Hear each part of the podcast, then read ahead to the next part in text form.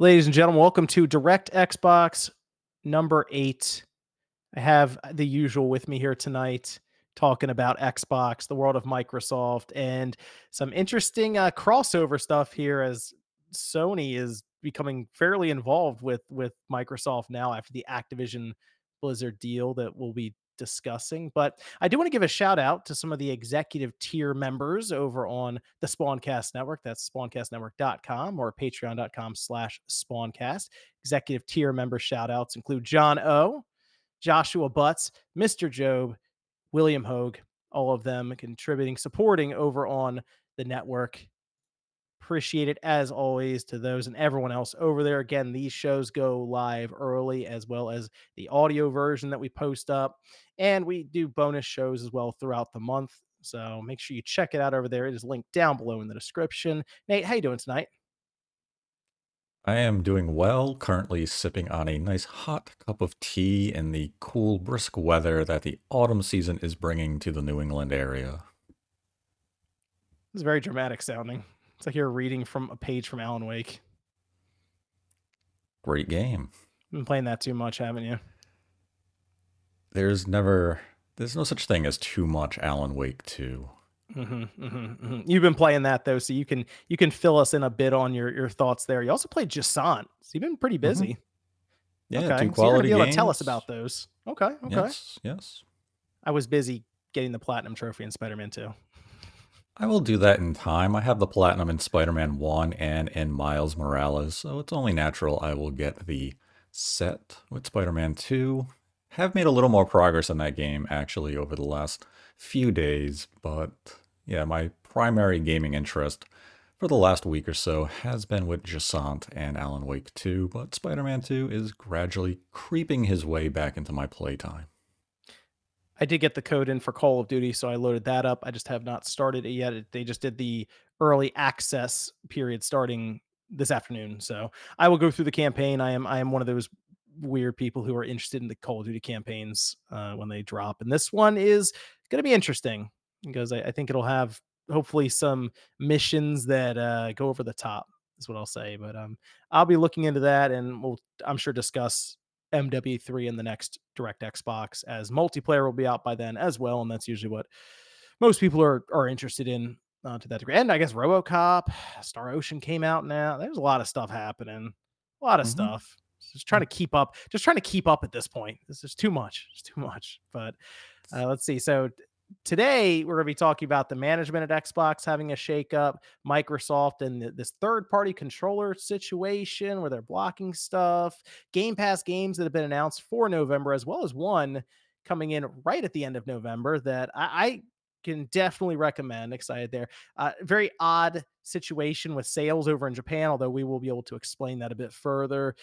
Call of Duty Modern Warfare 3, as I just discussed there a little bit. PS5 Slim bundles being spotted in the in the wild, kind of bringing Microsoft and Sony together on that one. Financial report for Microsoft, good software sales, questionable hardware stuff that I, I'm curious where what you think about the future facing part of Microsoft. And I did want to get into some of the Bungie stuff a bit because Destiny 2 is one of the most popular games on Xbox. And things looking a little shaky over there right now with Bungie. Uh, I got some some questions, some questions there. But we are going to start though, Nate, with the management side because we got like it's, it's a pretty sizable shakeup, I would say, behind the scenes. And the biggest takeaway for me, while we have Sarah Bond, who is got a promotion to president of Xbox now, Matt Booty appears to be kind of taking over a bit in terms of Bethesda ZeniMax as he's moving to president game content and studios where we while they say ZeniMax will operate as a limited integration entity led by Jamie Letter, it does seem like Bethesda being brought into the fold a bit more with Microsoft now and Xbox with Matt Booty kind of taking control like as a supervisor role. Yeah, it appears that they're trying to streamline the process to essentially ensure that we're not going to have a repeat of what happened with Redfall because the real crux of the Redfall situation was that Microsoft allowed ZeniMax and Arcane Bethesda all to remain operating on their own. So when it came time for Matt Booty to basically do a check-in, he was reliant on the information that was being relayed to him by the individuals that were heading up at Bethesda. And those individuals would have been the ones who were going to Arcane and getting the status reports and seeing the game.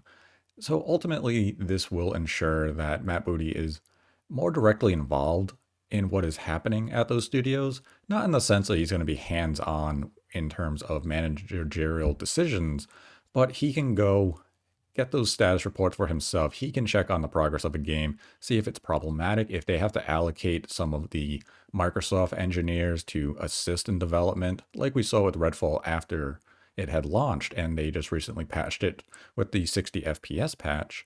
But this will allow a more streamlined process to ensure that the quality is up to standard. And I think you could look to Starfield as kind of an example where Microsoft was involved with the development of that game more direct.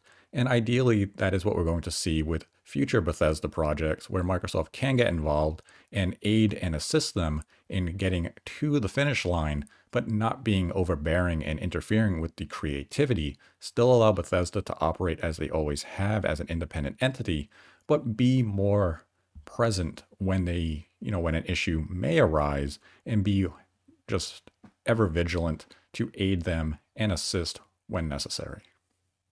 It's a communication thing that seemed to break down with Redfall because they Microsoft was, as Phil Spencer said, they're almost day one basically with Starfield, or as as early as they could be with Starfield.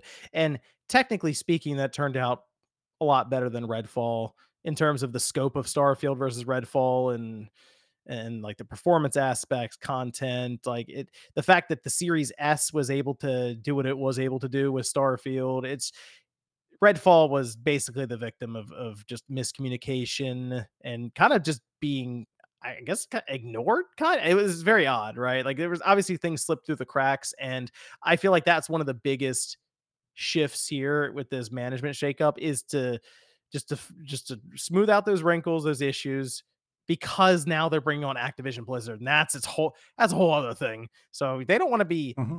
like sideways with this Bethesda stuff. They want to get that right okay, here comes Activision Blizzard. We got to figure all that out too. So don't uh, trying to still deal with that while also figure mm-hmm. out how to create Call of Duty every year. Oh my gosh, that's a whole thing. Yeah, I mean, as we can see with the Activision situation, Microsoft still appears to be very hands off in how they are going to handle it in terms of integration. And with Bethesda, they didn't integrate them fully, and they're still not integrating them fully. But they are going to integrate them a little more than previously like as we mentioned with Redfall, that was just a case of you're under our umbrella, but we trust you to do quality. We're not going to interfere with what you're doing. Redfall comes out. It was a disaster. I had heard some background conversations where what Bethesda was internally expecting in terms of reviews was differing from what Microsoft was being told. And uh. ultimately, what you get now is a shoddy project where Microsoft's expectations were something different than the studio itself. So now all those types of communication barriers should be down and they can work in a little more, you know, uniformity where both can just cooperate and assist each other because you are on the same team. Even if Microsoft is allowing you just to go out, do your own thing, we trust you. You have the pedigree to release quality games. That's why we purchased you you have a long history of some of the most iconic franchises in gaming. So we're not going to interfere with that. But when you have a Redfall situation, it definitely, you know, begs the question of how did this happen? And now Microsoft is there. They can get a little more involved and they can just aid them to ensure utmost quality is achieved with ideally every future release coming from the Bethesda branch of Xbox Game Studios. Right. So that's I mean that's it makes sense there because that's interesting. It sounds like almost a, a game of telephone with those review expectations for Redfall. Mm-hmm. Uh, Microsoft expect obviously Phil said that they expected the reviews to come in higher, but you're saying that internally in Bethesda for Arcane, they were like, "Ooh, I don't know about this, guys. This is uh." All right, here you go. yeah, it, it would sound like they were like Microsoft was coming in saying, oh, "Okay, we expect let's say the scores to come in at, I forget what Phil Spencer had put out there, but let's say Microsoft is saying, okay, we're expecting a 75. Mm. Whereas internally, it may have been a case of Bethesda was sitting there saying, we're only expecting, you know, a 65. What's going to happen here? And it kind of gives me shades of what happened with 343 with Halo Infinite, where it felt as though there was just a huge gulf of communication between 343 and Microsoft, where maybe 343 was over promising what they had with the game. And Microsoft was just operating under that, saying, We believe you. Why would you mislead us? And then we saw what happened. They had to delay the game a full year. So it feels as though just Redfall was really the victim. It was that sacrifice that had to be made, but it's for the better. Now things can progress more smooth. Communication can be better. Matt Booty can have a direct line, and we never see a repeat of a Redfall situation coming from Arcane or any other studio currently under the Xbox Game Studio umbrella that's the expectation. I don't know if we're going to see any immediate results from this. This would be for more the future, the production pipeline. So, hey, in four or five years, if they're really, if the games are coming out and they're all hitting well, then we'll go, okay, I guess the restructuring from four years ago, it worked out.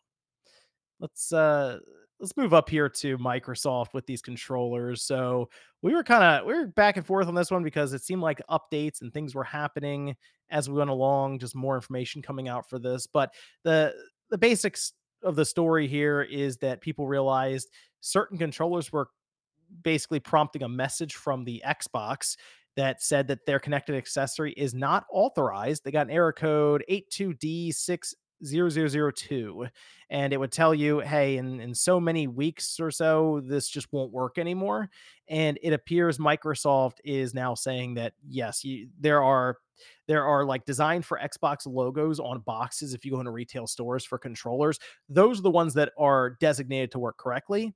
This seemed to spark up a lot of concern in most of the fighting game community, but I also understand that there were concerns about accessibility. However, apparently anything that's plugged in to the accessibility or the access controller from uh, Microsoft, the adaptive controller, uh, which then plugs into the Xbox, won't be affected by this. So the adaptive controller basically has like a like a free pass attached to it when it comes to things being plugged into it.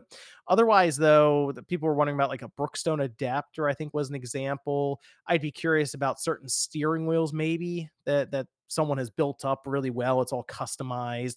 However, the other end of the spectrum here is this would work to block out any of those controllers or pass through devices that give unfair advantages on shooters like Call of Duty, right, or or, or anything there. So there, I, there's there's two minds to this. Nate, what do you think? Are you are you good with this Be- because the idea that okay, this will weed out a lot of the uh, the the people who are cheating with actual hardware, uh, or could this be an issue for Microsoft when it comes to that fighting game community? He's already kind of leaning towards PlayStation because I mean Sony just owns uh, Evo now and they're just using PS5s. Uh, but now you're kind of alienating that that crowd even more with this. Yeah, this is kind of a tough situation to approach because at the utmost, I would say the accessibility controller would be the primary thing that you have to ensure is there. And Microsoft has gone out of their way to come out and say the accessibility controller is there. Individuals who need it, you don't have to worry about this. When it comes to cheating, be it Halo, Call of Duty, first person shooters, where people do buy these third party controllers and they modify them with, be it like a quick trigger and such to give an advantage, it squashing those type of players is good for the community, though I can see where there would be some, you know, brushback from the community as well, where they're saying, well, everyone has access to this, but in truth, the average consumer isn't going to go out of their way by a custom controller to give them that half a second edge on being able to fire an extra round in a first person shooter. The competitive player will do that, and they're essentially corking their bat. They're trying to get extra performance that's not representative of their skill level. They have to tweak things to really heighten their skill level. So it's almost beyond even just corking a bat, it's basically steroids. So being mm. able to do a steroid test of sorts when it comes to controllers definitely has a benefit for evening the playing field for all players so you can enjoy it. You're not going to rage and get upset that an individual is clearly cheating or has an advantage over you in a game like Call of Duty. For the fighting game community, it's not something I'm well versed in. But as you were saying with Evo and the PlayStation, and that's really that primary focus for the fighting game community is the PlayStation now. But Microsoft still has a premier fighter of their own from a you know a first party standpoint, and that's Killer Instinct, which is getting that 4K HDR patch for the series line of hardware in I don't know if they dated it for 2023 or if it's just coming in the future. So Mm. when you have something like that, I feel as though Microsoft has to approach this somewhat delicately because you don't want to alienate that Killer Instinct fighting game community, regardless of how small it may be. You want to be able to invite people in. So if you are going to go this path, you kind of have to introduce a worthy replacement that is licensed be from Microsoft. And I don't know if they have done that yet. And I'm not sure how many licensed fighting game sticks there are because the fighting game community does like to customize their button lo- you know layout and such Mhm. where they are better equipped to pull off their maneuvers and everything. So Microsoft really has to approach the fighting aspect of this with you know with care because you can't alienate that market. It's a very pivotal market for the industry and it's one of the most hyped and decorated areas of gaming when it comes to competition as Evo is huge. And if you want Killer Instinct to have representation at Evo, you have to allow the players to play with the best equipment possible. So Microsoft really either has to come out with a customizable fighting stick or they have to look at the situation, maybe reevaluate it and say, this is what we will permit. And the fighting game community can react to that news. But right now, as I said, I'm not that well versed in this, so I'm not sure how that community is really responding to this news at the moment. I th- I think you do for Microsoft. It's going to be more work because now they they probably have to go out talk to some of these companies that are providing either the parts for the fight sticks, the central processor for it, little board that goes in there that tells the Xbox this is a controller, but we're now going to rewire to the the buttons that we have lay, laid out here. The Brookstone Adapter Company, any of these companies that are providing these things to these communities will basically have to get the green light from Microsoft with the design for Xbox logo or designation. And I I mean, technically, we've seen we've seen a company from Kickstarter what the the the screen that you put on there on your Series S that got the design for Xbox thing. They actually went through that entire process and they they, they got the approval. So I I think a lot of these these uh these adapters these boards i think they can get there it's just that now the process has to happen and it's just more steps the the things that probably won't get designed for xbox are like the boxes that uh, emulate a keyboard and mouse to a controller and let you plug it in or things that do auto fire and auto aim and like that stuff's not going to fly obviously and that's what they're trying to weed out here they just gotta it's just more work for them so the fighting game community i think is the biggest thing that people were concerned about and Mhm. microsoft's just gonna have to get on top of that Yeah, I mean, I think that's fair. I, like I said, you know, with the first person shooters and such, and, you know, the auto aiming and things, individuals who use that really make it an unpleasant experience for everyone else. But the fighting game community does need to be regulated in the sense where you don't have people finding cheats and such. And if it's an easy process that Microsoft can streamline their approval, ideally it can be quick and all these companies can apply, get approval, and bring product out. So the fighting game community and even the casual consumer who prefers to use a fight stick over a Xbox pad has that option. So ideally, in you know that utopian sense, this works out in the best way possible. But I feel as though this is going to be something that we have to kind of watch over probably for the next year, if not more, to see how Microsoft really approaches it and if any changes to the current stance kind of come in a reversal or if they really commit to it. let's talk about xbox game pass for november this is wave one which tells me we are going to have more game pass games get announced this is basically going to run the first half of the month there is one other game that got announced and I, again i think it's a, a really cool one to have in there but i know we've talked about at least definitely one of these games that that's up on this card right now. But we can go through them. You already played Jusant, that's out now. Headbangers Rhythm Royale, and then War Tales. Uh, Thirsty Suitors. You know what? I've been seeing this game pop up. I didn't realize this is like a turn-based RPG, and you skateboard in it too. Didn't know that. I saw the Really? trailer. I was 'Cause- like, wow, that's different than I was expecting. Okay. Yeah, based on the name, I was kind of expecting a dating simulator of some right. kind. hey, there you go.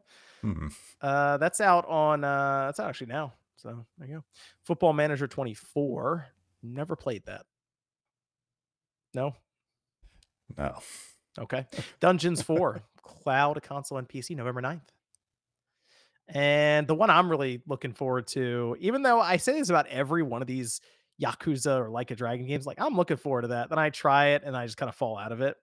Uh, but I've been told this one might be a little bit more, I don't say approachable, but easier to handle in terms of the how like how long the Mhm. game is going to take to get through and and and it kind of being its own little Mhm. story there to the side is what what people were just explaining to me who are really big into the Yakuza like a dragon stuff when I saw in the comments.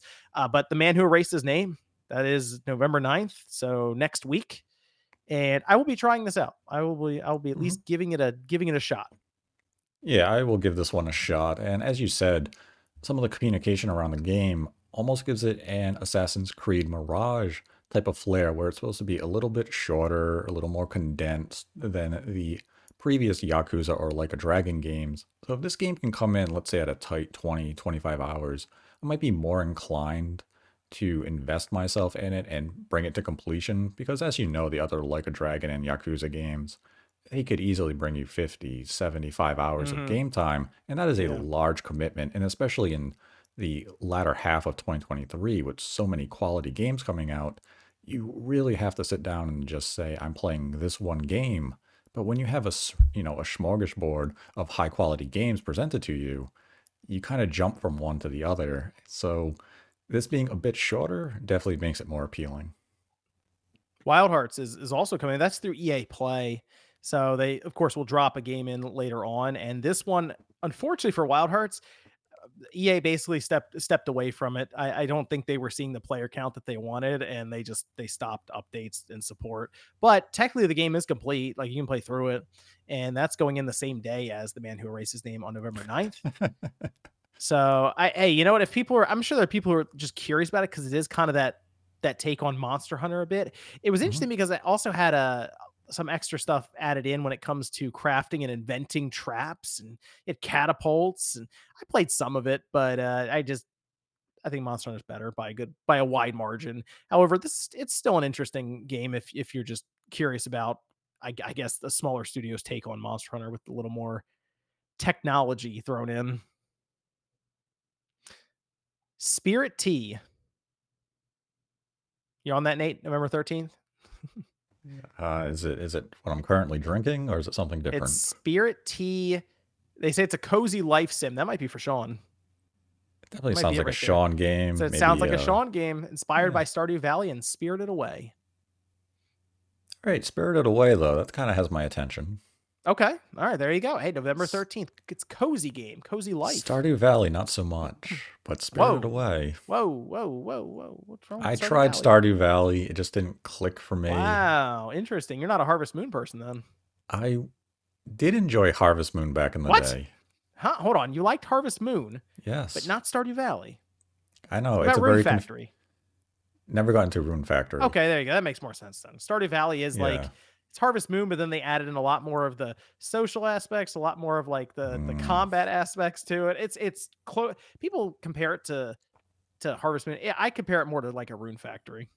Yeah, that might be the disconnect. It, it's kind of like cheesecake and cream cheese. I love cream cheese, but I hate cheesecake. Interesting.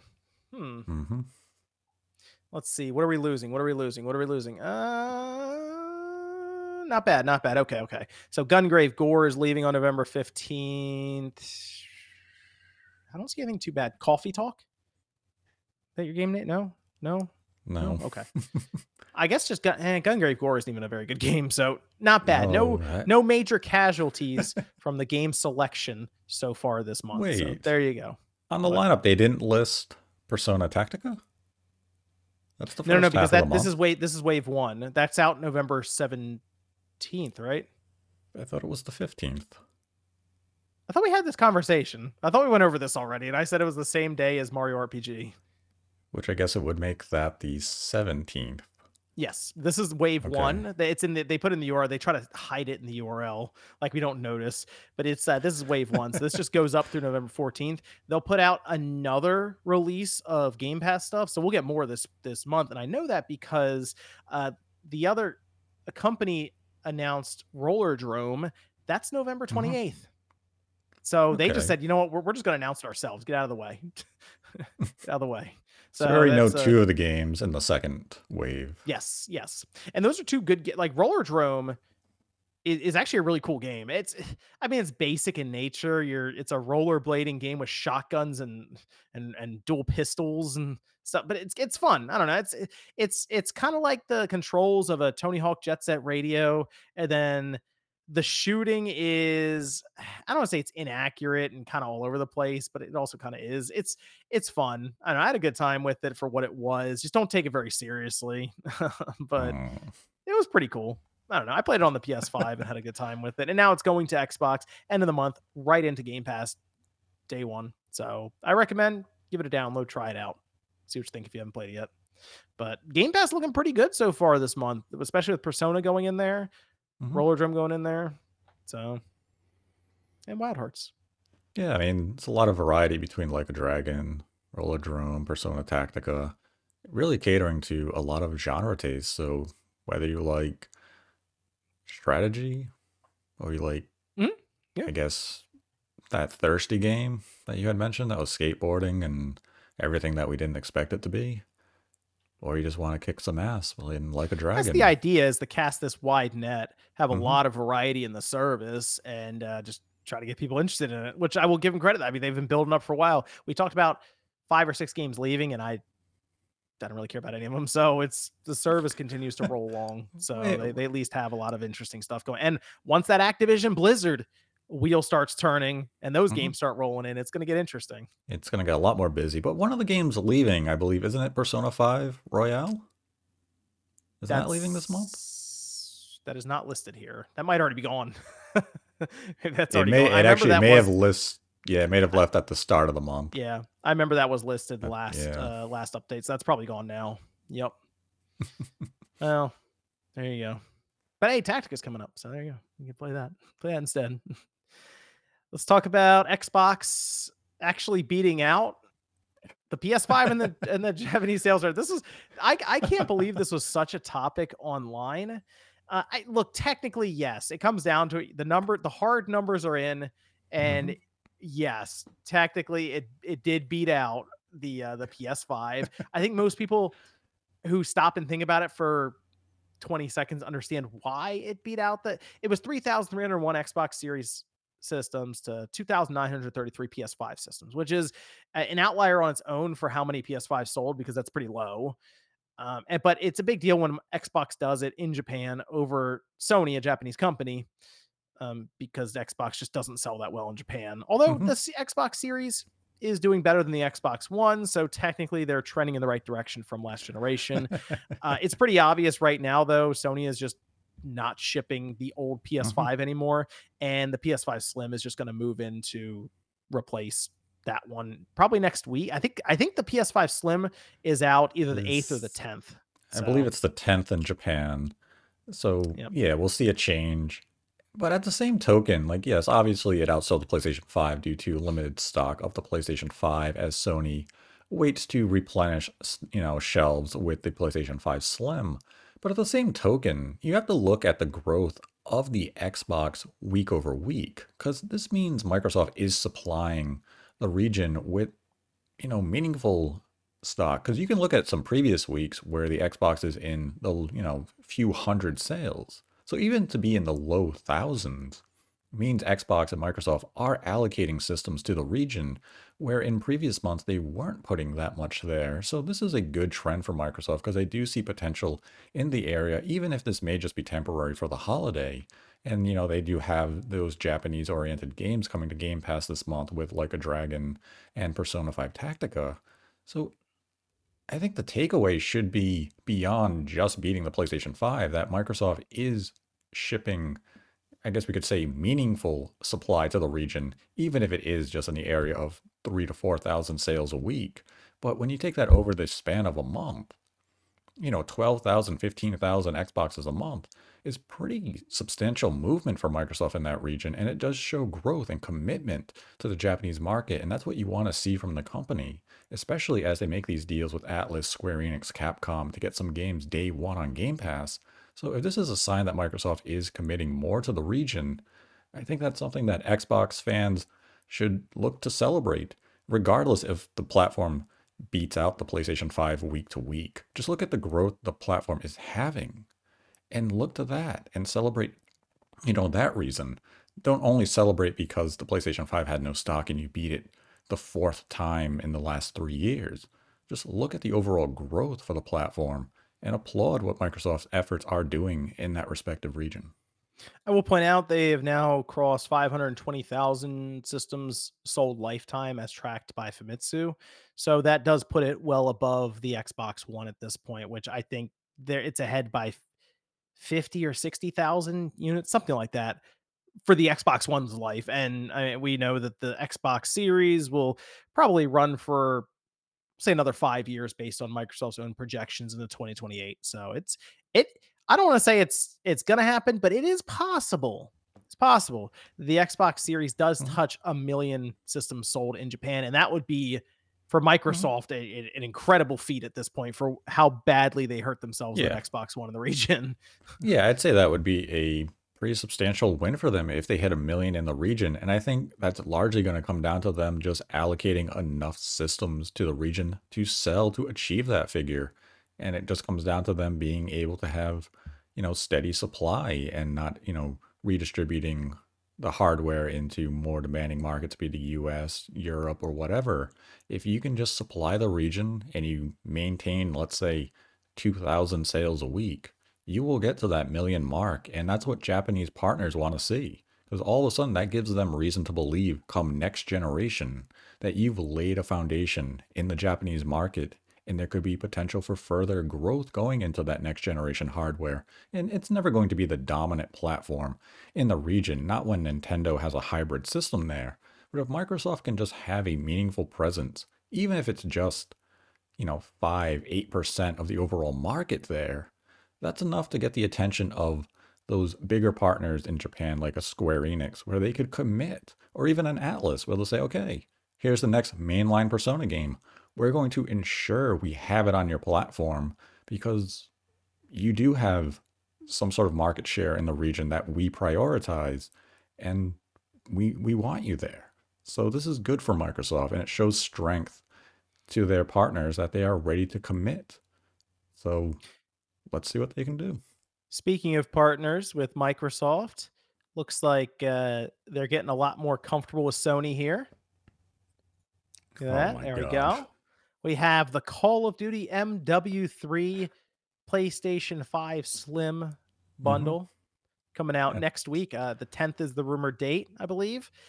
$500, yes. which means that technically Call of Duty is just bundled in with it, like just outright. Is hey, the systems are already 500. You're also getting the $70 version of Call of Duty that is just going to be a code, but still, I mean, it's it, we're back to the days of actually getting a game basically for free with the system. Mhm. You know, whereas A I feel like we're so used to a lot of games still just being charged on top of the system, even if it's in a bundle. I mean, it's a very, very generous bundle by Sony and Activision. This is an awkward bundle, isn't it, right now? A little bit. I mean, think about it because it is. I mean, right? Okay, so I I mentioned this to you before we started the podcast, but when uh, so they they of course send out the codes for Call of Duty, and you know you get it, and I looked at the they put out their whole PR statement for it, I look at it, and they they definitely in uh the paraphrase called Call of Duty Microsoft's release. So it is it is funny that they're already doing it. They're already saying, "Hey, this is the first one released under Microsoft," and it's, it's like, yeah, I mean, yeah, I, technically it is. Yeah, technically you're right. And at the same time, you know, Microsoft really put in a lot of resources and time into this Call of Duty release in that span of owning the company for all of two weeks.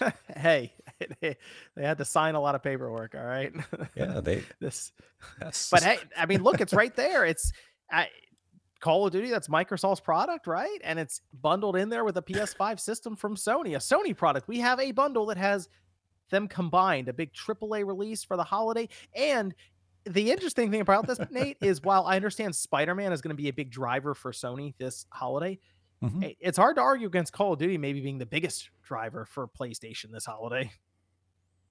Yeah, this bundle is going to move a lot of units in the month of November, especially because it is partnered with that slim hardware where people are going to, you know, go out. Maybe they're looking to, I'll use air quotes, upgrade from their launch PS5 to this model where they're going to rebuy. They're going to go with the bundle because they want Call of Duty.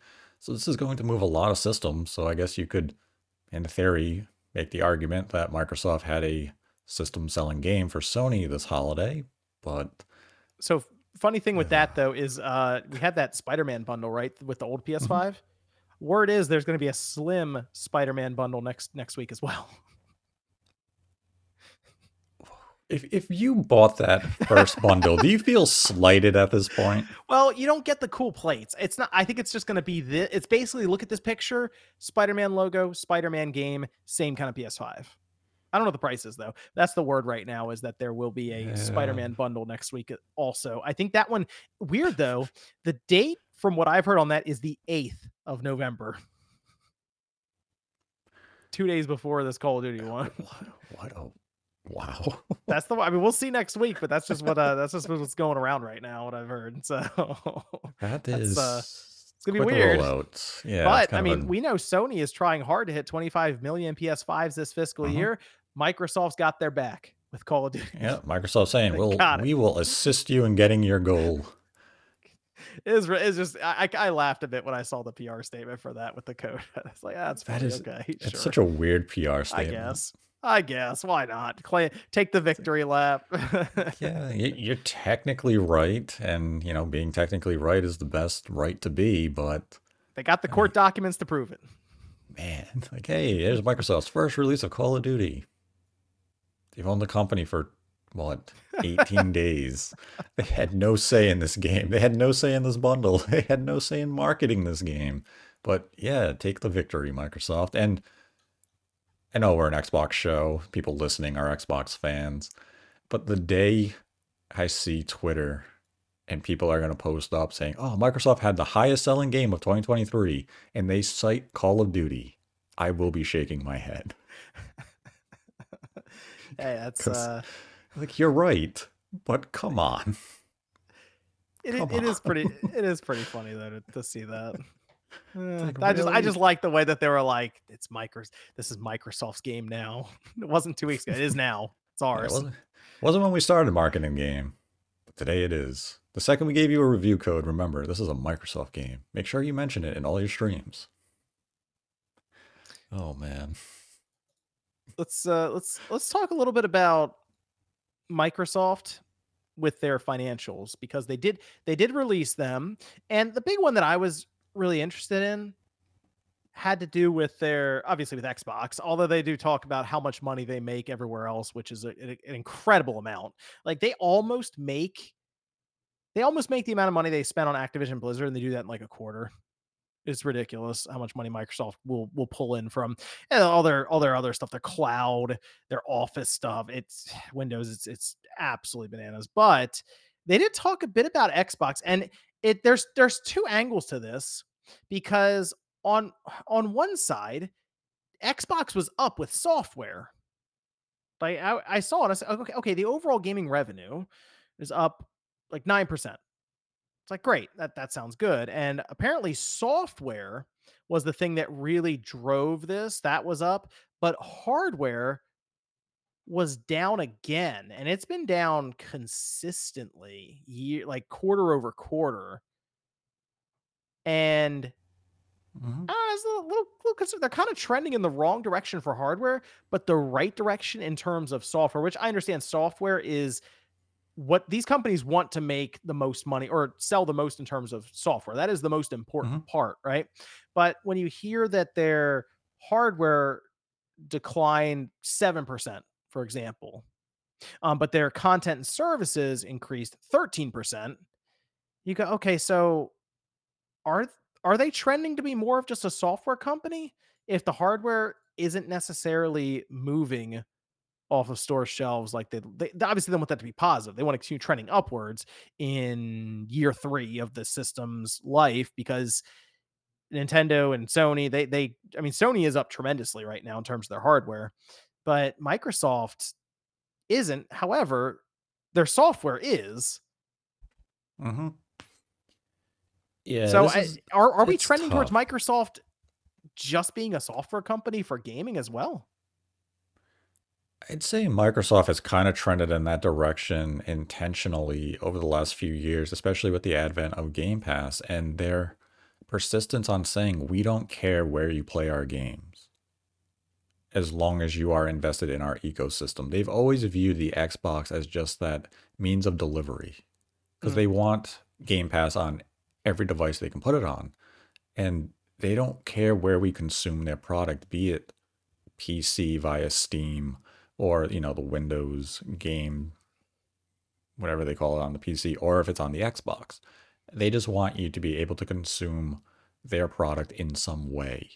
So to see hardware go down, which when you really look at what Microsoft had offered up to the point for their report, they didn't really, they still really don't have a hardware mover beyond, I guess you could say, Starfield. They've released a lot of quality software, be it Hi Fi Rush, Pentiment, Starfield, Forza, but I don't think they, as a overall collection, are enough for an individual to go out and purchase something like an Xbox Series X at full price. But if you already have a capable PC, you're likely to entertain the idea of going to Game Pass and then purchasing to get early access to the game that Microsoft is publishing. To, see a surge of their software sales, I'd say that was mostly expected because in the first half of 2023, they have put out some quality games. Redfall is really the, you know, outlier there in terms of quality. For hardware to be down, especially last year where one of the complaints, and Phil Spencer admitted it, you know, on his own, they didn't have much in terms of software throughout the entirety of 2022. mm. But they were selling hardware based on that promise of what is to come. And we're beginning to see that promise be fulfilled with Starfield, Forza. You have Avowed and Hellblade 2 just over the horizon, Fable and Perfect Dark beyond that. But again, it comes down to Microsoft doesn't care how or where you play these games. So as they do pivot to more of that software service side of the industry, we really have to look beyond hardware numbers alone. And we have to look at Game Pass subscription numbers. We have to look at their software revenue and that percentage because that's where their focus is now. And it's hard for the industry to really wrap their head around that conversation because naturally, the one thing that people will look at would be hardware numbers. And that's how you've always, you know, determined a winner. You look at, hey, PlayStation 5 is at, let's say, 45 million systems the Xbox Series line is at 30 million systems, you'd say, well, the PlayStation is winning. But if Microsoft is finding profits and higher profits through Game Pass and software sales and what Sony could potentially be seeing, that kind of reverses the script a little bit where Microsoft might be more successful than Sony, but it's in an, a non conventional way. And we have to change our thinking of what is success in the video game industry. It's not strictly hardware, it's also software and Microsoft is making a pivot.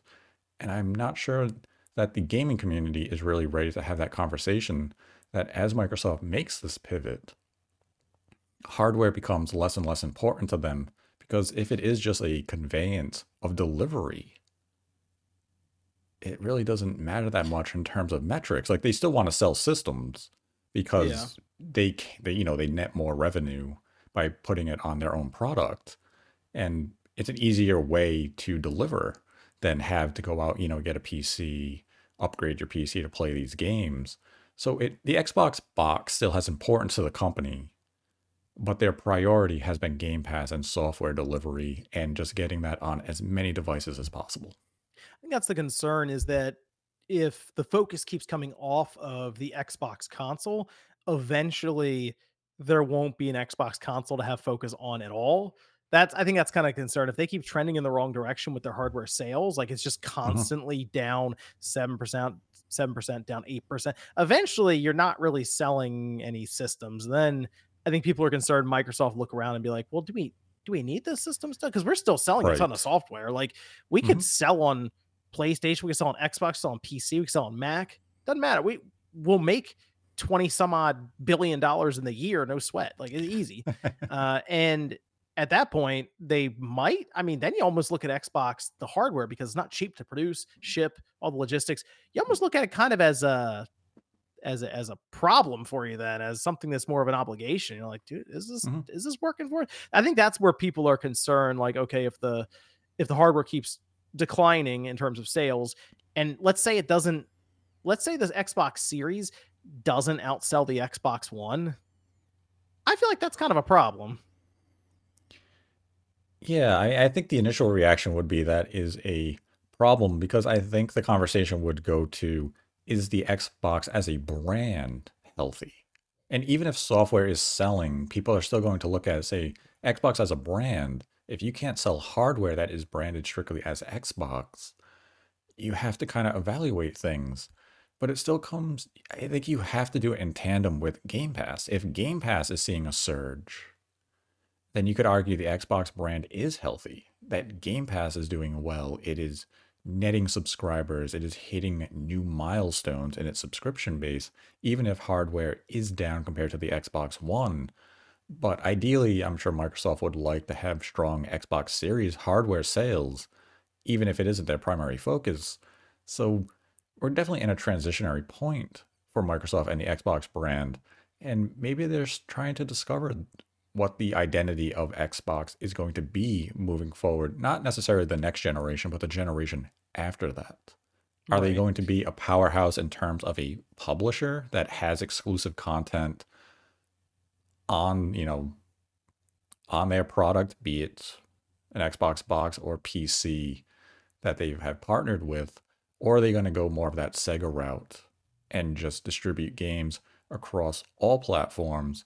I don't think they'll go that route in the immediate future. I still think they find some value and importance in delivering their own box, but you never know what the future is going to bring. With Activision now included, maybe we see them push the box a little more as that exclusive means to, you know, deliver and convey certain products as those exclusives. But Microsoft is really they're kind of in a spot they've never been in before where they're almost reinventing themselves. And it feels as though maybe they're still trying to figure out what identity they want to carry with them in the future. And it feels as though they are laying the foundation not for this generation, but for next generation.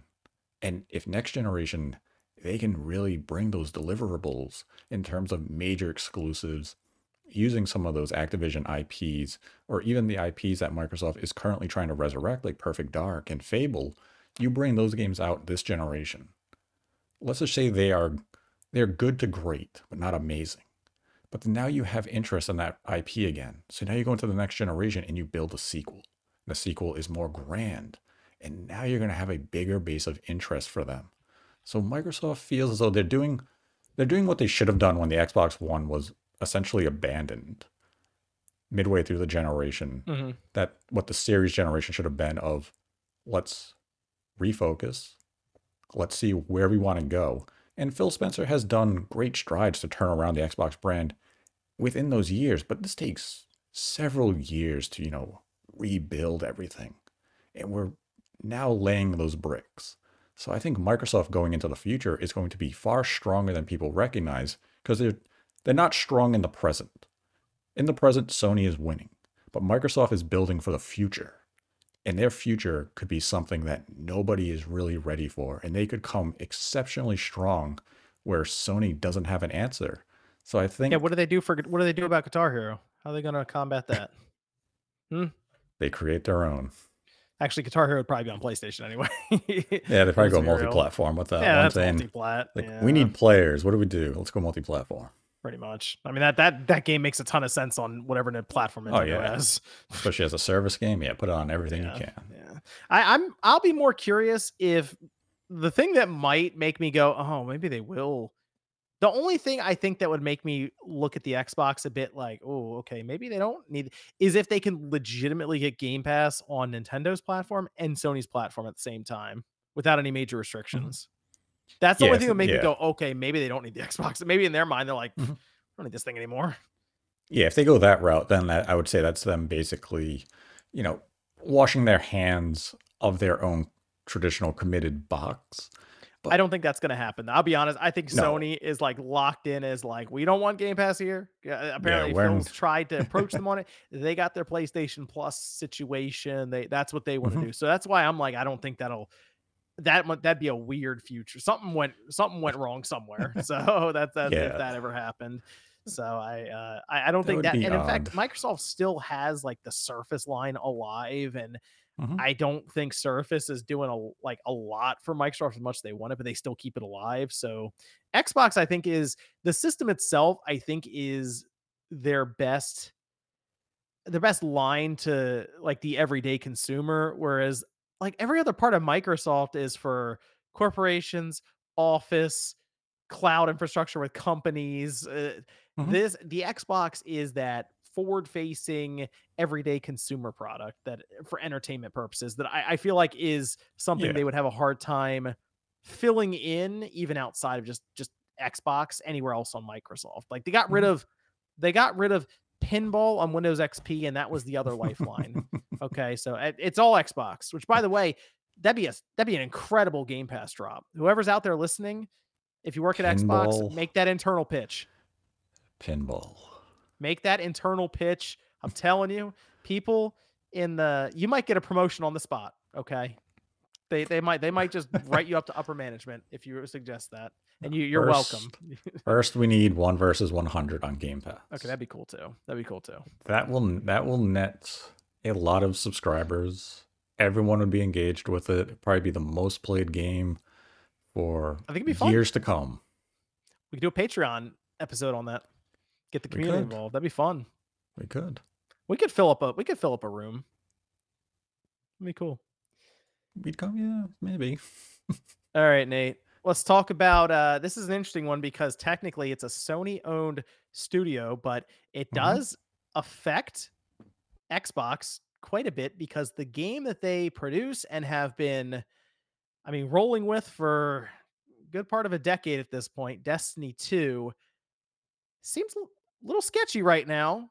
Some turbulence currently because we we found out that they laid off about 100 jobs 8% or so of their workforce, which went from 1,200 to about 1,100 or so. So uh, Bungie is still a very large studio. Like there, it's not like they got rid of half their their staff or something. They're still pretty large, but 8% that's still a sizable number for the layoffs at 100 jobs with many of them being apparently in like the like the social media community manager side because obviously they were they were uh they were pretty loud about this on on places like Twitter. And that's how people started to figure it out.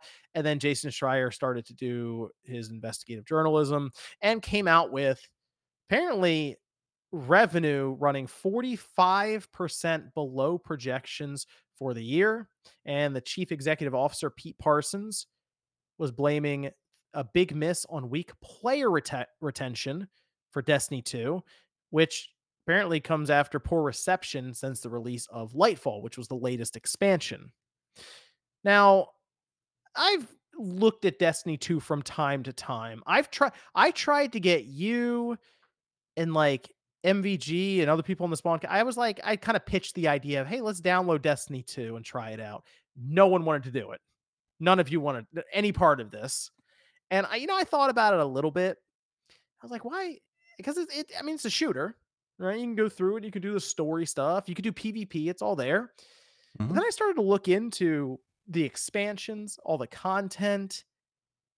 This is not a great game to get people involved right now. like if you were just starting out with this, I get I get why you would just be like, "Eh, that maybe I'll wait for the next one or the third one." And that third one is not is still not coming. So I I think getting new players on board is one of the weakest parts of Destiny 2 right now and something that Bungie would have to figure out, but it might be too late at this point. However, 45% down is quite the number. That so I assume uh, the biggest thing here, Nate, people, of course, online trying to figure out who's to blame Sony, Bungie, and mm-hmm. I have to lean heavily into Bungie for this one, looking at all the information that's out there currently. Although Sony is, of course, doing a lot of layoffs themselves, and is even mentioned here in the report that there are sweeping budget cuts at Sony. And a lot of companies this year have been laying off and tightening their belts essentially because of the macroeconomic headwinds that are currently happening. But I I got a lot of questions for Bungie right now.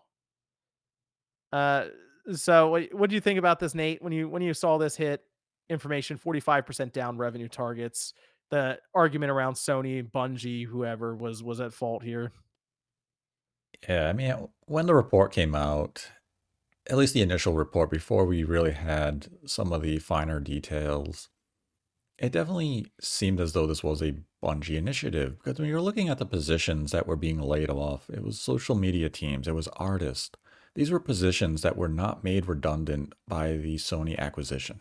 These are individuals who have received awards for their social media campaigns and in many ways revolutionized the community managerial role and the social media role that game companies use to interact with the audience. So to go out of your way and lay off these types of individuals definitely was an alarming, you know, alarming state. So it would be, why would Bungie be doing this? And then the further information came out of the, you know, missing the revenue goal by 45% and such. And that type of information kind of just infuriates one even further. Because you are now laying off individuals who had nothing to do with those forecast goals. The individuals who made those are the executives, and they should be the ones who are held responsible into that higher standard. So when it comes time to, you know, slash salaries, find means of cutting budget in some way, maybe you should be looking at the executives and their bonuses or anything of that sort, saying, funny You are the ones who failed us. You're the reasons you came out with these outlandish forecast goals that we could never possibly achieve. So you have to have some sort of, you know, punishment in all of this. And it's never going to happen in a capitalistic environment where the exec no executive is going to sit down and say, I deserve a pay cut. Yes, I know Satoru Iwata did it years ago when the Wii U was failing and he slashed his salary 50% to ensure that there wouldn't be layoffs at NCL. that's not happening in the US with these Yeah. US companies Yeah, it's They might get raises. in the West. Yeah, they're probably gonna get a raise saying, "Hey, you cut you cut funding and salaries, and now we're profitable." And that's the thing is that even with some of the reports, none of them came out and said that Bungie is not profitable. It's not as though Uh, Bungie I, is. I think one was about the burn rate being maybe higher than Yeah, Sony was expecting is the idea. It's like, whoa, okay, you guys go through money very quickly over here. Mhm. And that's, I mean, that brings up another curiosity is when the negotiations for acquisition between Bungie and Sony were taking place, did Bungie artificially inflate some of their Mm. forecasts for, you know, player retention or what they were anticipating the next expansion pack would bring in in terms of new players to heighten their valuation to Sony to get a higher price in that acquisition. And this is a somewhat standard maneuver. If you're seeking an acquisition, you want to look the best you can to the company who has interest in you. So now you bring up these huge numbers. We're going to hit these goals. These are our targets. We're going to nail them. Well, now the chickens came home to roost and you didn't come close. So it's looking kind of bad for you. And that's definitely if if I'm Sony, I'm going to start maybe, you know, a little internal investigation of what exactly happened here. How do you miss by 45%? This isn't some trivial figure. When you're Well- near 50%, that is a substantial miss where something went wrong.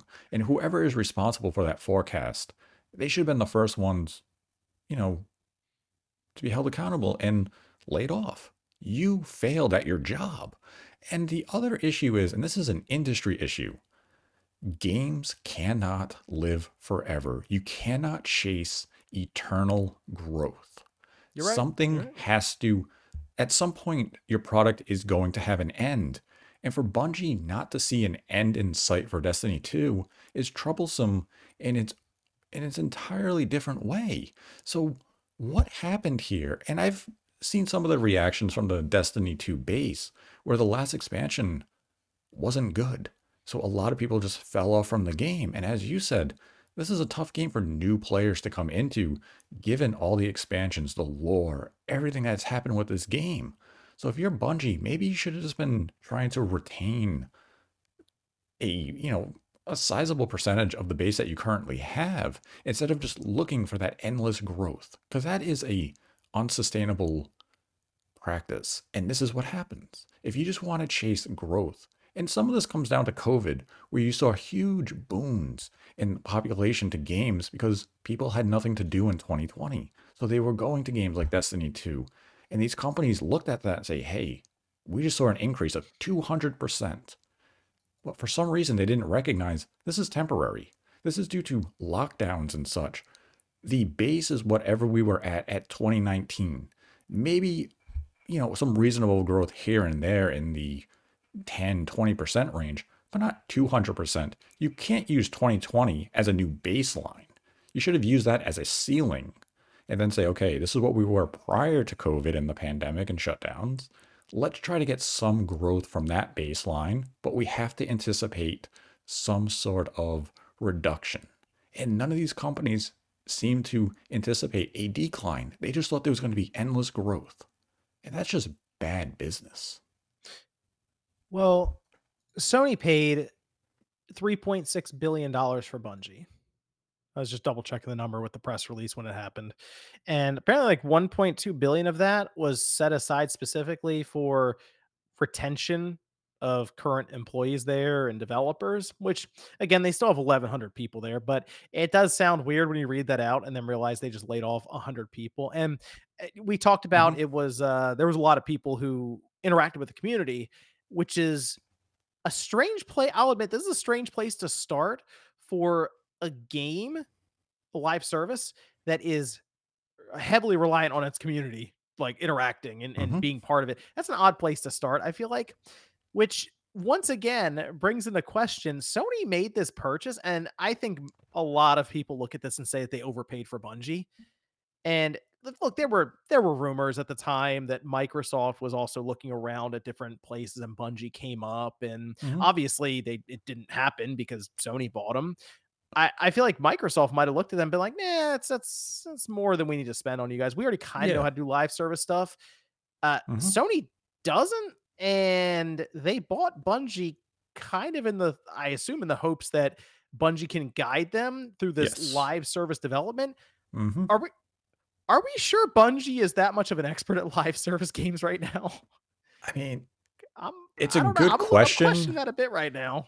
If I'm Naughty Dog, I'm definitely having a conversation oh, internally oh, with Sony higher up saying Bungie's the company who came in to evaluate the Last of Us factions, and they said the game had issues and wasn't good, and that's why the game is currently on ice. Let's reevaluate this without their input and see where the game is.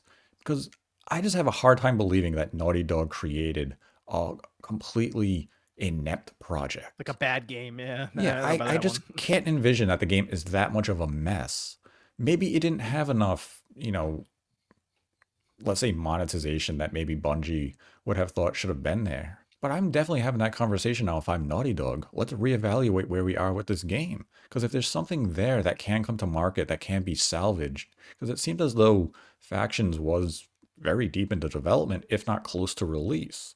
So let's see. Maybe it can come to market, but you do have to kind of question the expertise of Bungie at this point to at least a certain degree, not necessarily a large degree, but maybe a minor degree of look what happened with Destiny 2. They didn't read their own market well. So are they necessarily reading the market of factions well? And if you're Sony, you also have to look at some of those upcoming projects like Marathon of is this a product we necessarily really want to continue funding? In any way. I'm not sure how much Sony funding would necessarily be going towards Marathon. That may have been funding from, I believe at the time Bungie was getting money from NetEase and some NetEase, other outside studios. Game. Apparently, they have another game in development. I, there's a code name for it as well. It's like Gummy something. I have to double check, but they do have another game that's not mm-hmm. necessarily out there other than its code name, and I think it's like Gummy Bear or something like that. Yeah, it, it's something else, but it's uh I, at this point to me, guys, you got to do Destiny 3. Like you got to make the yeah. move soon. Like you got to at least uh, have it planned out, figured out how cuz you I feel like you could transition Destiny 2 to Destiny 3 clean break but still keep the community intact. I feel like that's very possible and then onboard new players. Like that, that's what they need to do. I'd agree with you a week ago. I Mm. don't agree with you now. Oh, okay. I think this move, especially with the social media move and Mhm. laying off that team, has done some irreparable harm to the brand. Oh. And the fact that we know that the pre-orders for their expansion pack that was delayed and is coming out now in June of 2024. If you're a part of the Destiny community and you're seeing how they are treating individuals that you respected, that you interacted with, what motivation do you have now to stay committed to this product and pre-order that next expansion pack? It's tough. Yeah, a lot of the a lot of the people. So I was like, you know, I don't. I'm not into Destiny 2 like that. I, I I tried it when it first came out. I went back for the first or second expansion, and then I tried it out again when I was trying to get you guys to jump in. And I would do like Crucible, the PvP stuff here and Mhm. there. So I went around looking to see how people who are really into Destiny 2 understand it well, play it consistently, felt. And a lot of them were like, yeah, the person I knew there got laid off. And it's like, I don't I don't really know Bungie now. Like I, I'm not really sure who's running the ship in terms of social Mhm. outreach or, or like I don't they're kind of like a faceless company almost to them now. It's very odd. Yeah. So So what yeah, that a motivation does that person have now to stay committed and pre-order that next expansion pack? And I'm not saying people are going to go out and boycott the game, People are if posting up their cancellations for pre-orders. I don't know if it's actually a thing okay. like widespread. People are making a they're like, "Hey, I canceled it." Like and then the people are Mhm. posting the receipts of the I don't know if it's like a million people canceled or something like that, but people are at least feeling the need to show others that they're canceling their pre-order, and that comes from an emotion somewhere, and I assume it is that Mhm. like you're saying, "Hey, they let go of all these people that bridge the gap between corporate and gamer, you know, corporate or like this community. And that's that, that it's broken now. It's not there anymore. So Yeah, so I mean, that's the thing is you kind of pissed off your player base that you need while admitting you're not hitting your pre-order forecast goals. Now you're likely not going to hit them. You can kind of, you know, roll the dice on once we show our the trailer that people are mhm. going to get hyped and excited and they're going to come back to the game. But I also saw a lot of reactions online where people were saying that last expansion was not good and it was enough for them to bounce off the game. So that might be a hell of a gamble to assume that you're going to have a hype trailer and bring people back in. And it really feels though this is like a PR nightmare for Bungie. You're not hitting your revenue goals. You just pissed off the base that you need to achieve those goals. How are you going to get there now? yeah, and this is one of the biggest games on the Xbox right now. And uh, I don't I don't know about this one. This looks the future for Bungie looks a, a bit it looks The- shaky right now. I'll be right. It looks it's, It's I don't know. Exceptionally shaky. I mean, you have some of those preliminary impressions about Marathon that, you know, I'm not going to take them for all that much worth at the moment. But you Yeah, had individuals yeah. saying, oh, I had fun. Others were saying, this game was not that good. We don't know enough about the game. We haven't really seen the game. So I'm not going to take that testimony. They usually hold those focus groups to they'd rather get the negative feedback from those focus groups than Yeah, so everyone you telling them it's incredible, right? They would like right, tell, get the tell me what's bad about this it. game. Yeah. But there's an ongoing pattern here with Bungie that I think a lot of people have been taking notice of. When they were under Microsoft, they did want to get out. They want to go out. They want to make, you know, Destiny, and they partnered with Activision. Then, under their tenure with Activision, they began to get frustrated and they wanted their freedom. They got their freedom, and then they, you know, did Destiny 2. There's something about the management at Bungie that just doesn't seem stable. And this feels as though this is another case of the management at Bungie failing in some way, and it's under new leadership with Sony. And yes, Bungie does operate largely independent, where Sony's over, you know, overhead isn't that much in terms of direct involvement. But it feels as though Bungie is just not a not a well-run company where they They're not get great managing frustrated and they make mistakes and It just feels as though it just amplifies that once again. Something is wrong at Bungie, and it's not a good future. And I'm wondering what the future for the company really is under Sony. Is Sony going to greenlight passion projects of theirs like Marathon in the future? Or is Bungie going to be relegated to, you know, some other type of studio for them? Are they going to become that just live service assistant studio? Are they going to become an asset Should studio? they should they be a live service assistant studio right now? I mean, based on this, you'd say no. And considering the unknown future of live service games under Sony in Yeah. general, and let's say, you know, in a hypothetical scenario, Sony comes out and they never release a live service game. What value Mm. does Bungie now have to you? Yeah, that feels like a miss if that's the case. Or if all these live service games come out and none of them hit, and the one that you cancel, let's say you put on ice, maybe that w- in an alternate universe that was the one that actually worked. Man, that that's that's Like cra- that's wild to me. it's a weird thing where I could see that Bungie, let's say five to seven years from now, what Bungie is today may not be the studio they are in five years. They could be significantly reduced to something Yeah. else. And You know what's interesting though, Nate? You made a good point that they they were with Microsoft. They they did enough Halo. They Mhm. wanted to go do something else. They break away. They go to Activision. They're with them for a while. They're like, you know what? Mm, we kind of want our independence. We're gonna break away. But then after a while, they go to Sony, and it, it I almost wonder. We don't know because you don't know the books or anything. I almost wonder if they themselves realized that their burn rate was high and uh, basically oh, unsustainable. And they were like, "Oh, we gotta go. We gotta go find somebody right now. We gotta we gotta get purchased. Like, we gotta figure this out." Yeah, because when when you're a company like Bungie, pre-Sony acquisition, and you are now publishing a game yourself, you don't have any extra, you know, assistance. Your main income now is just Destiny 2 and those expansions.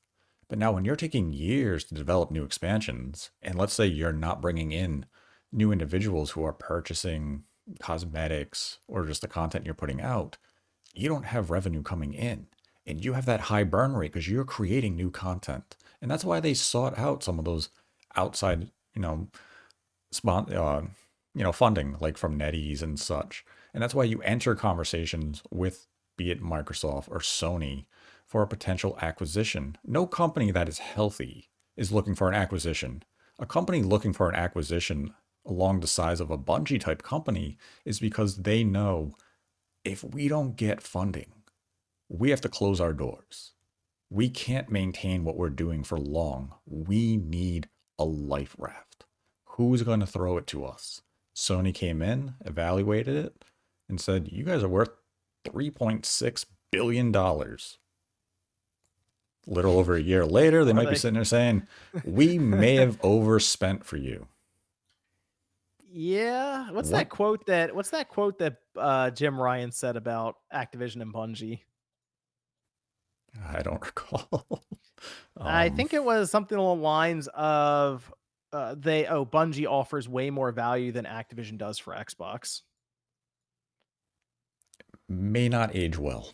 Yeah, I'm thinking that's not going to age well right now. It seems like they got to spend money to put out a fire right now and I Yeah, I, ugh, this I remember at the time when the acquisition was made official of Bungie, a lot of people even then were saying it feels as though Sony overpaid for what they're getting. Because the future of Destiny is definitely a situation of uncertainty. Is it always going to remain popular? What else does Bungie really have for them? You come up with Marathon.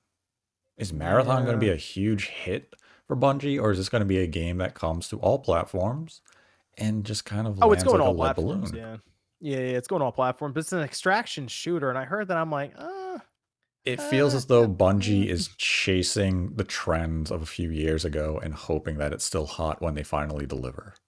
And that's a Yeah, I don't know. I, I heard extraction shooter. I'm like, uh, okay, I guess. Yeah, I, you I feel like if they did that same trailer, same kind of look in it, because I mean, it, it does kind of still have that Destiny look. And at the end, instead of marathon, it said Destiny 3. I think people would have lost their mind, right? That'd have been, that'd have Yeah. crazy. So that's, I feel like that was the natural step, but they, uh, they went with marathon. So I don't know, hedge their bets with just more, more game types. But I feel like they may have waited too long with Destiny 2 and they're going to pay for it because if they got to go to June for this next expansion, that Mhm. means that okay, so the next season starts uh this month, I think, at the end of this month, November. They're going to go 6 to 7 months before they get to that one and that is twice the length of what their typical season length is. So it's gonna Yeah. You're gonna they're gonna feel it. The player base is gonna look at that and be like, okay, Mhm. this is they're still waiting. I hate to say it.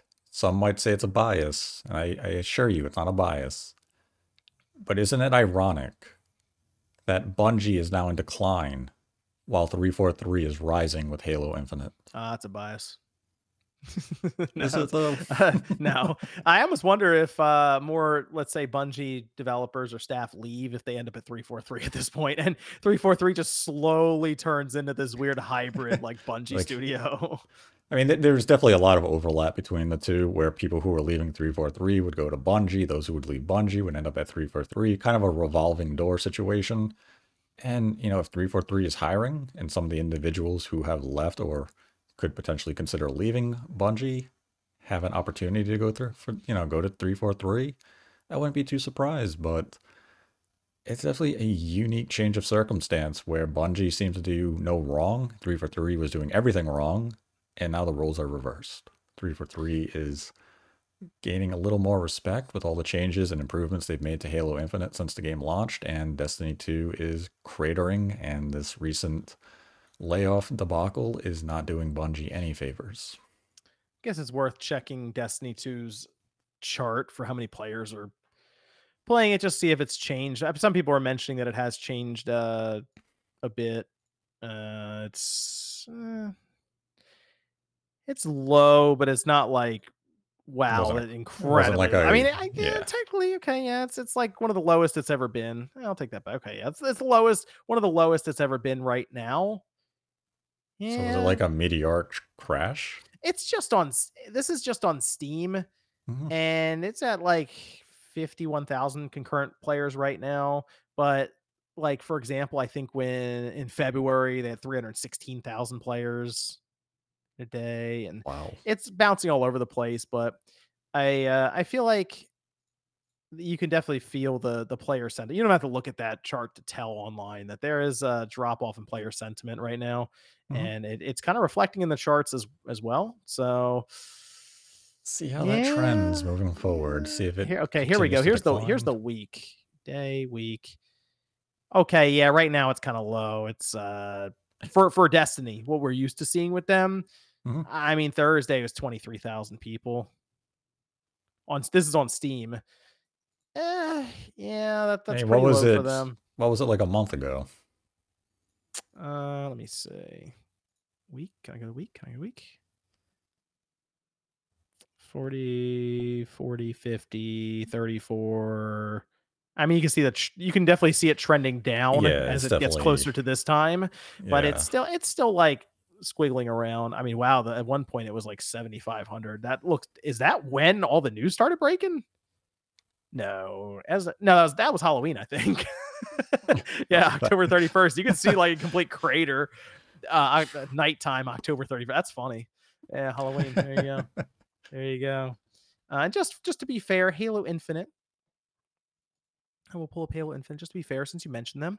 And look at that. Halo Infinite sitting at 11,452 people right now on Steam. Hey, that's not too bad because I believe when the new season dropped, it went up to about 12,000. So it seems to be a nice maintaining that base level. There you go. There you go. Uh, they got a lot of work to do. I'll be curious to see how they approach this season coming up, and then they got to come up with something to bridge the gap to the next, the final uh, expansion thing they're doing, and then they got to figure out what to do after that because it's it's it's not looking great right now for Bungie. But I almost wonder if Sony starts to take a more hands-on approach here soon. I mean, it's possible, but as we know, I mean, they have Marathon, they have that other game. Marathon's He's- 2025 now. Yep. So, I mean, that's the thing. Bungie in their pipeline could have games until 2026. So, at what point does Sony really, you know, intervene and say, hey, we got to see something? I guess. I mean, they they had to have kind of intervened already. If if okay, so the way I figure it worked between them and Bungie, Sony and Bungie. Sony goes, "Hey, here's how much money you guys are spending. Here's where we need it to be.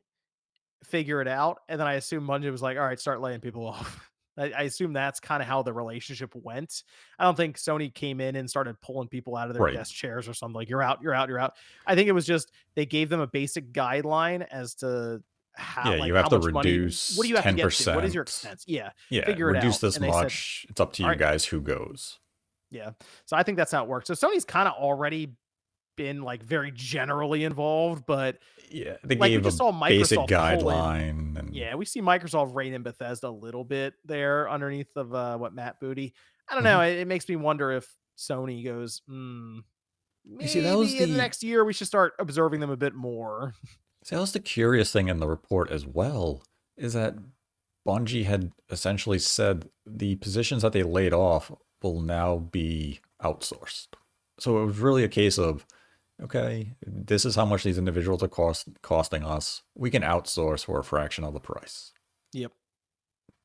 Yep. Really not good optics there. No, no, it's, it's definitely not. Not It's not, not definitely when you sold the, you know, only about a year and a half prior for three billion dollars. Well, you saw, yeah, and then the 1.2 billion for uh, employee retention. But you did see the the CEO show up on Twitter, and it the way that they worded it was weird. It's they were like we. It, it kind of sounded like It wasn't they great. didn't want to do it. Yeah, they, they I don't know kind how of tried happened, to imply, don't- like, like it, it- I don't know how it happened. It happened. like, on, I'm sorry it what are you talking happened. And then you had in the report that a memo went out where he told the employees who weren't laid off that they were like the cream of the crop and they were the important ones that made Oh, Destiny yeah, Destiny, you know, all that it was. It was kind of a you can't go to the office and say you're all here because you're great. Because everyone's going to look at you saying, You just fired my best friend. Yeah, they said like we kept the right people or something like that. Yeah, like that is such a tone deaf statement to make to the individuals that you didn't lay off because everyone was probably reading it or hearing it saying to themselves, fuck you. You're probably right. I mean, you're not you're not hearing that and saying, I feel appreciated. Uh, nothing No. nothing develops a game or expansion better than uh, uh, low morale developers right now. Yeah, like how's everyone's how's everyone's morale today? I hate where I work. Yeah, I'm sure that won't find its way into a game with some crazy Easter egg. Stay tuned. Ooh. Yeah, I could get some crazy armor. Oh, you know there's gonna be something in there at this Oh, I- point. Yeah, someone's gonna like go behind a wall and you're gonna see just an employee with a huge memo. Like uh what was the game? Sports Story? Where they had the secret room. Oh yeah, they had the room that yeah, the crunch room or whatever. and then it just got Yeah. patched out and they never acknowledged it. Like like you didn't see it. But we did. No, you didn't. or there was the whole thing with Metal Gear Solid 5 where they had like Kojima was kind of in there as someone you could find, but then there was also messages from the staff about like how much they liked Kojima and like how much they hate Konami and stuff. And it was like all hidden in there, and Konami obviously wouldn't know because they're like the you know the suits and stuff. That, that was that was pretty funny. stuff like I that. You never know. That might We'll be a reason to invest in that that expansion pack next June. See what hidden messages the development team left for the management. Hey, we'll see. We'll see. Uh, they did also release a they did release a statement uh, earlier as well, but it was really didn't say much. They didn't confirm or deny the delays that were reported, and they just said, "Hey, we're gonna we're gonna push forward. We're gonna bridge the darkness into the light." And that's it. So, not much. we'll see. We'll see. We'll see. I I feel like every week they do uh like community stream or message and stuff. So I guess next week they might do it again. This week in Destiny. Uh, I don't know. Well, maybe they'll have something better next next week. Nate, you played Alan Wake 2. You also played Jusant. Can you quickly tell Mhm. us about both of these games? Jusant is from Don't Nod, famed developer of Life is Strange. It's Oh, I do want to I do want to mention real quick. Uh, Jusant, we had a review code provided by Yes. Xbox for Nate to check it out early. Go ahead, Nate. Yeah, it's it's very it's kind of a palate cleanser. Very different from everything else that has been coming out, like a Spider-Man, Alan Wake, even Mario Wonder. It's a slower game that gives you opportunity to reflect. You're This is the climbing climbing, you have peaceful music, there are discoveries to be made with letters and such. You're exploring the area, and it's just kind of a meditative experience. I find it very similar to Tequila Works RiME, where there Mm. is like no dialogue or anything. It's just this very peaceful, tranquil setting that you just go out and do your thing, and you make your discoveries, and it's very I mean, it's very delightful for what it is. The whole game is It's about climbing. yeah. Oh, I mean, so there's you letters you where there is a story to it that's being do you scale like a told. mountain? You're kind of just climbing like a cliff cliffside. Oh, okay. All right. So it's not it's not like a Celeste place. or anything. Everything takes place on this like this one location, this one cliff or hmm mountaintop or whatever it is you're climbing. It Yeah. that's it. Does it change like? Have you changed like environments or anything? Okay. Yeah, you do get like access to some like creatures that will make certain things kind of bloom and blossom. And there's like wildlife and such on the climb that will interact and you'll see them scurry about and such.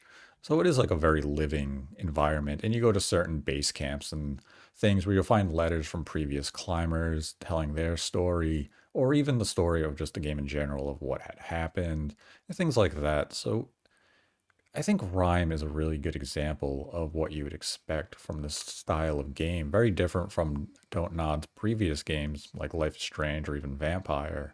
It's just a very serene experience that if you're a fan of Journey, hmm you definitely find enjoyment here with Jusant. So think of like, that. It's Journey with climbing. green here. Oh, it is it. Yeah, it's Okay. So it's Journey, turning but you climb Okay. instead of, you know, sand surf. Okay. I can deal with that. Let me see. It's not a long game. It's only about, you could probably finish it in about four hours, maybe five. Four hours, maybe five. Hmm Okay, that's not bad. Let me see. It doesn't overstay its welcome. All right. Some of Jusant playing there. Eh, okay. Yeah, you can see how the I see the art style is interesting there. too. hmm Yeah. Yeah, I mean, as you get higher and stuff, the setting, the atmosphere does evolve. Oh, they actually grab onto each individual rock and ledge and stuff too, Yeah, huh? you use the uh, L and R trigger for each hand. So you hold down the R trigger if you want to Ah. grasp, release it to move the to move your hands. It has a lot of different climbing mechanics and stuff. Yeah, you jump and you can do a double jump. Double jump. I mean, okay, cool. Uh, interesting art style there for that with Don't Nod. hmm Huh. Yeah, and like the environmental puzzles are there. Some of it would just be find the right path in terms of your climb. You can swing and such. But it's very... I heard it's not a super long game either, though. So that, that's definitely a good one on Game Pass to pick up. Just try something hmm new. So I, I might get a chance to try that at some point. A lot of stuff's just been hitting, so I've been Yeah. stretched kind of thin with these games. Yeah, it's not a long game. It's not an overly difficult game. Very accessible. But yeah, definitely it's a palate cleanser. and, Nice, and any com- is there any combat in it, or it just is all climbing? Just climbing. Oh wow. Okay. Well, there you go. There you go. So it's kind of like uh you said a relaxing kind of game. So hmm, interesting. Any Yeah. any jumps that made you kind of like tense up a bit, like anything like that? One area, but it's because the area I was trying to jump to, I wasn't supposed to. I was doing this radical swing where I thought I had to climb and grab like an, a back of an airplane type of thing. And oh, it's just because. I was missing the path I was supposed to climb on. So I was swinging like a madman trying to get up there, and he wasn't grabbing it. Yeah, I was kind of getting frustrated. I was like, "This is clearly where I'm supposed to go," and eventually I figured out that I was supposed to go somewhere else. All right. Tell me tell me about Alan Wake 2 because you've been raving about this game. Alan Wake Two. I did start to, it by the where way. start? So I started it. I played like 40 50 minutes or something. I Mhm. then paused it, right? Put it into rest mode on this PS5 back here. Come back, turn the PS5 on, open up Alan Wake 2. The the game the game's just it, I don't know what happened. I went to continue and it just started me back at the beginning of chapter 1. I, I don't know what happened. It didn't save anything. That's weird. So, and then I said, "All right, I'm gonna play Spider-Man 2 and platinum that." Here we are. Oh, I did also start That's Star. Ocean earlier. Go on. Hey, Star Ocean's pretty cool. A Starts Alan Wake sweet, but- 2. Yep. I will start by saying I, as I was playing prior to the patch they just released, I did have some audio issues on the Xbox where I was playing the introductory sequence and I lost all audio and I wasn't sure if it was intentional in terms of game design and then I realized it wasn't. That's what artsy games get you. It's not a Yeah. it's not a bug, it's a feature. Yeah, I was like, I'm like, this could be a feature. I'm in a dark place. I'm a naked man walking through the woods. I was like, maybe there's okay, not I supposed did to be I any did play sound. that part. Yeah, yeah.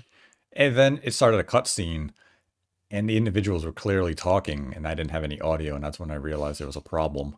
So I had to quit out, restart the game, and it had fixed the problem. I have run into the issue a few more times, and it seemed to be resolved by just pausing the game for a few seconds and then resuming, and it picked up with audio and everything as though nothing had happened. I believe it has been patched now.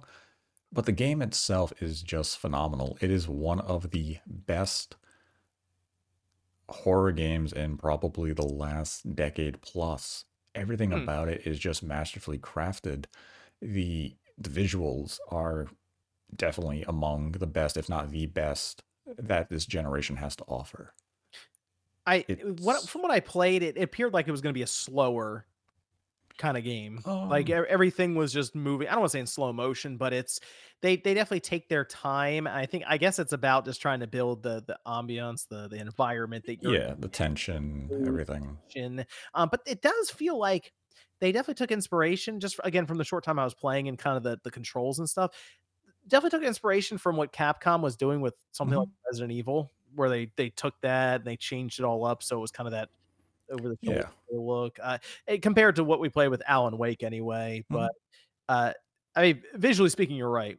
Even like the earlier parts, you get out and you're like, oh, okay, yeah, this is uh, Yeah. this is definitely a next gen game, is what I'll mhm. say.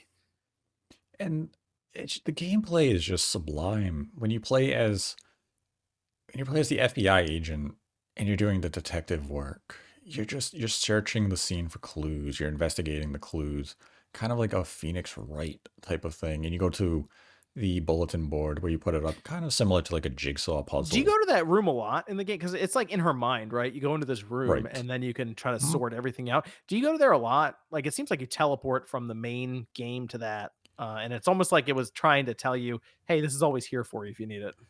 You go somewhat fairly often, not to the point where it is obtrusive, but you do go as you get new information and you need to find new leads, you will go there. And I mean, you could say it slows down the pacing a little bit, but you can go through it pretty quick where you just have to put the picture alongside the corresponding area. So this new path opens up and you can look at your quest or your missions so you can further advance through the story there.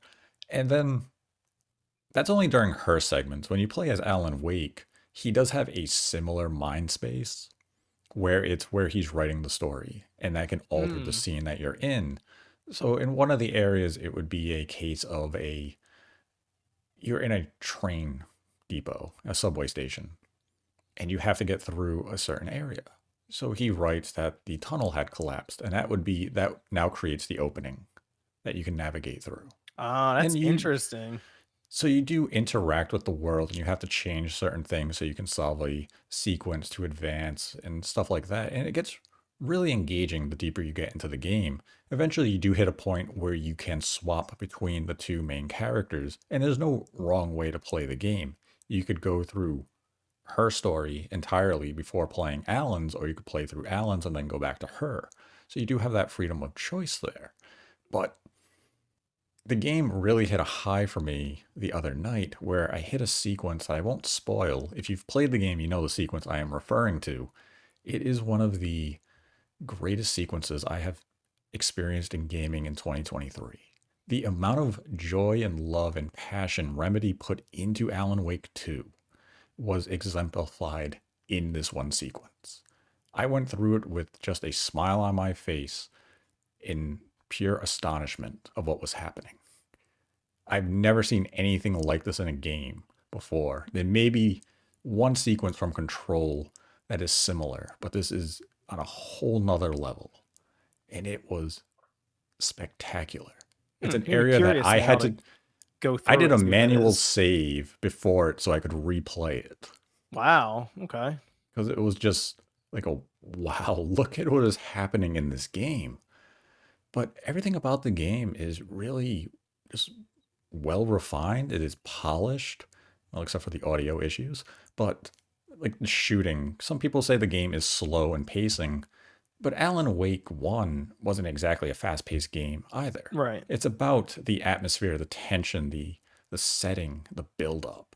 And when you're playing this, it's definitely slower paced as the FBI because it's more of a detective side. There, there are boss battles and such. When you're Alan, it's a little quicker pace, but it's still environmental puzzles you're solving and things. Overall, though, I think the game is well paced. I'd say it's in the top three games of 2023. It may be my game of the year once You're I going to throw this into the game of your conversation. Oh, It's absolutely. getting crowded in there. It and it deserves it. Getting This is a okay. This is a special game. This is kind I of that think- once a generation right type of game. with this. With Remedy, what we saw with Control does kind of get the nod from uh, critics and judges at these Mhm. events. So I wouldn't be shocked if Alan Wake Two takes one of those six spots at the Game Awards. oh, it will without question. Okay. Wow. Without okay. High question, praise then getting for Alan there. Wake 2. High praise. Okay. Okay. This game, this game is something special. The fact that there's not a physical release is just a damn shame. They've been asking about deserves that if people really want it. Yes, So I would double. maybe they'll dip. partner with like Limited Run or something. somebody get involved because this game deserves as big of an audience as it can get. It this is what video games are meant to be. Hmm. There's so much Okay. passion and love in this project and even Sam Lake's performance in the game. It feels as though it's him getting ready to perform as Max Payne. It was funny when you first start the game up. You're driving in the car with the, the girl, right, Saga, and you turn over and it's Mhm. like, there's Max Payne next to you. Okay. like I, I, for, I can, I can never not see him as Max Payne. He's just, he's always Max in and that's the he's in. And that's the funny thing is that you have sam lake in the game but his voice character his voice actor in the game is the man who voices max payne Oh gosh, that's what I mean. It's like, so I, it's like I'm like, meta are they going to link this? Are they linking this to Max Payne? there's so many easter eggs in this game to control max payne and Yeah. prior remedy games it just it feels as though it's a love letter from Mhm. remedy to their fans for thanking them for all of their you know support over the years for their games you you have nods to quantum break even if it isn't directly Wow. related here there's Okay. just so much love in this game and like if you weren't a fan of alan wake one Mhm. there's still plenty to enjoy here if you enjoyed control you'll love alan wake 2 okay. Good stuff. Good stuff. Highly recommended from Nate. I will play it yes some at some point. I'm trying. I'm trying over here. I'm trying. There's a lot of stuff hit. Star Ocean's actually pretty sick. I'll give it credit. So it's not Uh, alan wake 2 it's not yeah, alan wake 2 I need to I need to get through that. Apparently it's like a 15 hour game for Alan Wake 2. So I need to just just get start start moving through that one. But I don't know. I feel like December is going to be a good month to try to revisit a lot of games because outside of uh what Avatar I think uh, I think it's gonna be pretty open. I hope it's gonna be open. Just kind of go back and could play. Like I wanted to try to play almost all the games that are gonna be in the game of the year conversation or nominated when we Mhm. get that. Which when do those nominations go up? That's usually a month before, right?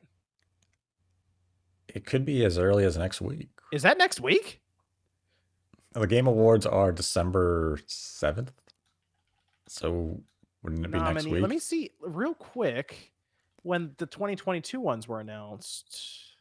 It should be I in the next two at, weeks, uh, okay, here are the November 14th, 2022 is the is the date for the um the video that they put out on the Game Awards channel for the nomination announcements. So it is Okay. in about yeah, about 2 weeks. two weeks. Less than 2 weeks, week and a half.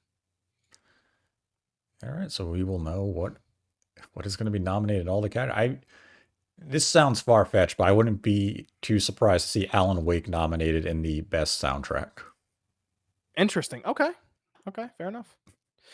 That's gonna be it's gonna be fun to see the nominee nominees and stuff in this kind of a year. Whew, it's gonna be it's gonna be crowded. It's gonna be crowded. It is going to be crowded, but I mean, we also have our little game of the year concept. Yeah, we're gonna. soon. Hey, we'll we'll be able to get. I think we'll be able to get something like, uh provided it scores well enough, Mario RPG in there, because we won't have ours picked out until just like the day of or just after that drops. So Mhm. it should be should be good. Should be good. Um, but that is that's our show for Direct Xbox number eight. Thanks everyone for stopping by with us. Of course, you can check out bonus content and the shows early over on Spawncast Network, spawncastnetwork.com, or patreon.com slash spawncast. But for now, that's Nate the Hate over there. Check him out. And we will see you guys next time.